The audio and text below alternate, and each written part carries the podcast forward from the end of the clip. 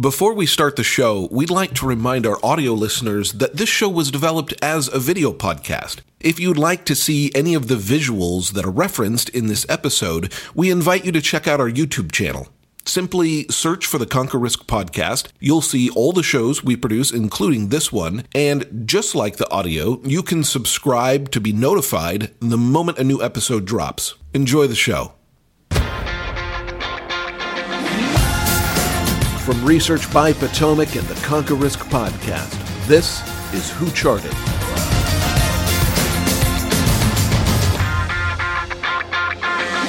Okay, welcome back, everybody, to the first episode of Who Charted for 2023. This is Dan Russo, Director of Research here at Potomac. With me, as always, is Drew Wells. Uh, so, two weeks into the new year, some uh, exciting developments uh, early on here. If you are bullish or mildly bullish on the market, but you know the drill, Drew six charts, six minutes. What do you have? All right, so this is uh, something that's often imitated but never duplicated. This is a chart that we see, I think, uh, popping up on uh, the Twitter sphere a lot and some other research providers. Uh, the chart of uh, S&P 500 uh, bond prices and rolling uh, correlations over multiple time frames. Uh, this is something that we uh, really started to hit on back in late 2021, early 2022. So we've been talking about this for a while, potential regime shift between the relationship between equities and fixed income. This is arguably probably one of the most important developments that uh, is occurring in the market right now. And I think a lot of people want to point to the correlation metric being positive, and that's definitely something to pay attention to. But rather, if we're in an environment much like we were in the late 90s, and I'm stealing this from Dan once again, I stole it actually previous on our monthly call on our research product, so credit to him. but uh, I think the persistence really of this relationship is what you want to pay attention to. All right, we said that there were some interesting developments to kick off 2023, and this is one of them. This is an NYSE 10 day breadth thrust. Some of you will know it as uh, breakaway breadth or breakaway momentum, made famous by Walt Deemer. So, credit where credit is due. Essentially, what this is is um, you take the 10 day advancers, accumulate them, 10 day decliners, accumulate those, and then take a ratio. And when that ratio goes above two, uh, that's considered a thrust um, and potentially the start of a new bull market. Now, it's not something that has that happens often.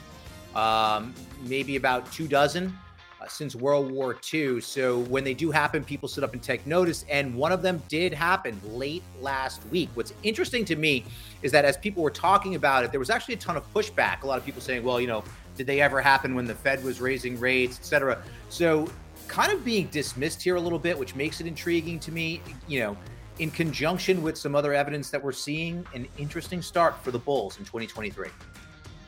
All right, we talked about the relationship between equities and fixed income. Obviously, trading together uh, has been on the rolling three month correlation. So, I think a lot of investors, as that relationship persists, are going to be pushed outside of traditional asset classes, right? Sort of lazy portfolio construction that people have gotten away with uh, for so long is probably might not be the best idea going into this year. So we've been actually doing some work on um, several liquid alternatives on our research product. So definitely check that out on our Monday note. Um, this is uh, equities relative to multi-strategy alternatives, so kind of a broad-based uh, proxy, if you will.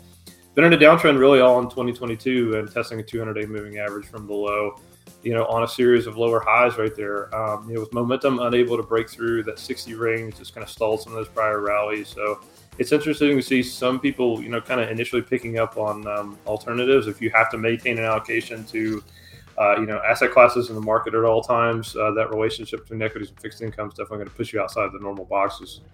All right, sticking with the uh, the relative chart theme, you know, if the breadth thrust is a reason to get excited about stocks, um, well, the lazy thing to do is to kind of just buy a broad basket of stocks. You can do that, right? Cheap index exposure. It doesn't take much skill to do that. Um, if you're willing to put in a little bit more work and you're trying to generate some alpha and outperform the indexes, you want to pay attention to what's leading, what's lagging.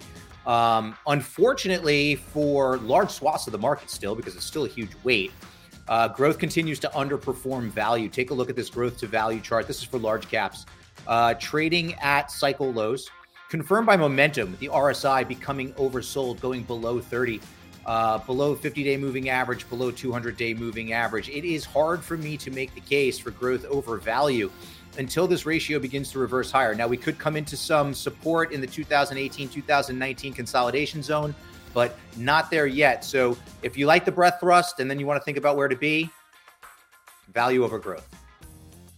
A lot of doom and gloom in the housing market, particularly some of the big metro areas where you're seeing uh, pretty high velocity and reduction in asking prices and a lot of um, sort of analogs back to the great financial crisis in 2008. Take a look at home construction stocks here, breaking out of a really long term resistance level at that 65 zone above a rising 50 day moving average. One of the things that I want to highlight here in this chart, particularly as it relates to the price structure, is that higher low put in place in the quarter four really of last year. And we're starting to see that pop up uh, with a lot of breakouts and and um, you know new highs and things like that that we're seeing on our scans. We're seeing a lot of those higher lows, uh, you know, in quarter four, prices starting to drive higher. So it's kind of interesting to see that that data flies in the face of. Uh, you know a lot of the doom and gloom that you've seen out there on the financial media. And take a look at relative to the S&P 500. Again, breaking out a long-term relative resistance to the upside, above a rising 50-day moving average on a series of higher lows. And so, you know, the market and the fundamentals are clearly disagreeing here. All right, let's talk about a different asset class. Let's talk about bonds, in particular corporate bonds. Uh, this one's interesting because it's a big part of our work that we do here. This is the uh, corporate bond ETF LQD. This is a weekly chart, closing prices only, uh, with bands set around a weekly moving average. Uh, so generally speaking, you know, if you get above the upper band, that's a, a bullish signal, and if you cut below the lower band, that's a bearish signal. You can see the bearish signal came into play in the first quarter of 2022, right? So while we were kind of table pounding bears across the fixed income landscape for most of last year, you know, we, there was a legitimate reason for it. There was a breakdown on this tested signal. What's interesting to me is now, for the first time since that breakdown, we have an upside move above the upper band here. So something to keep an eye on right? We don't want to remain dogmatic in our views. We don't want to stay married to narratives. We were table pounding bears last year on fixed income. Uh, but we're not going to stay that way if the facts change. And it looks to me like the facts are changing here a little bit, at least in the corporate space. So those are my three this week. And um, I want to thank everybody for for tuning in the first episode of the new year. Drew, take us home. Thank y'all for spending some time with us. Uh, we certainly appreciate your viewership. If you like this kind of content, you can like, subscribe uh, on the channel, and we will see you in the next video. See you soon. Thanks, everyone.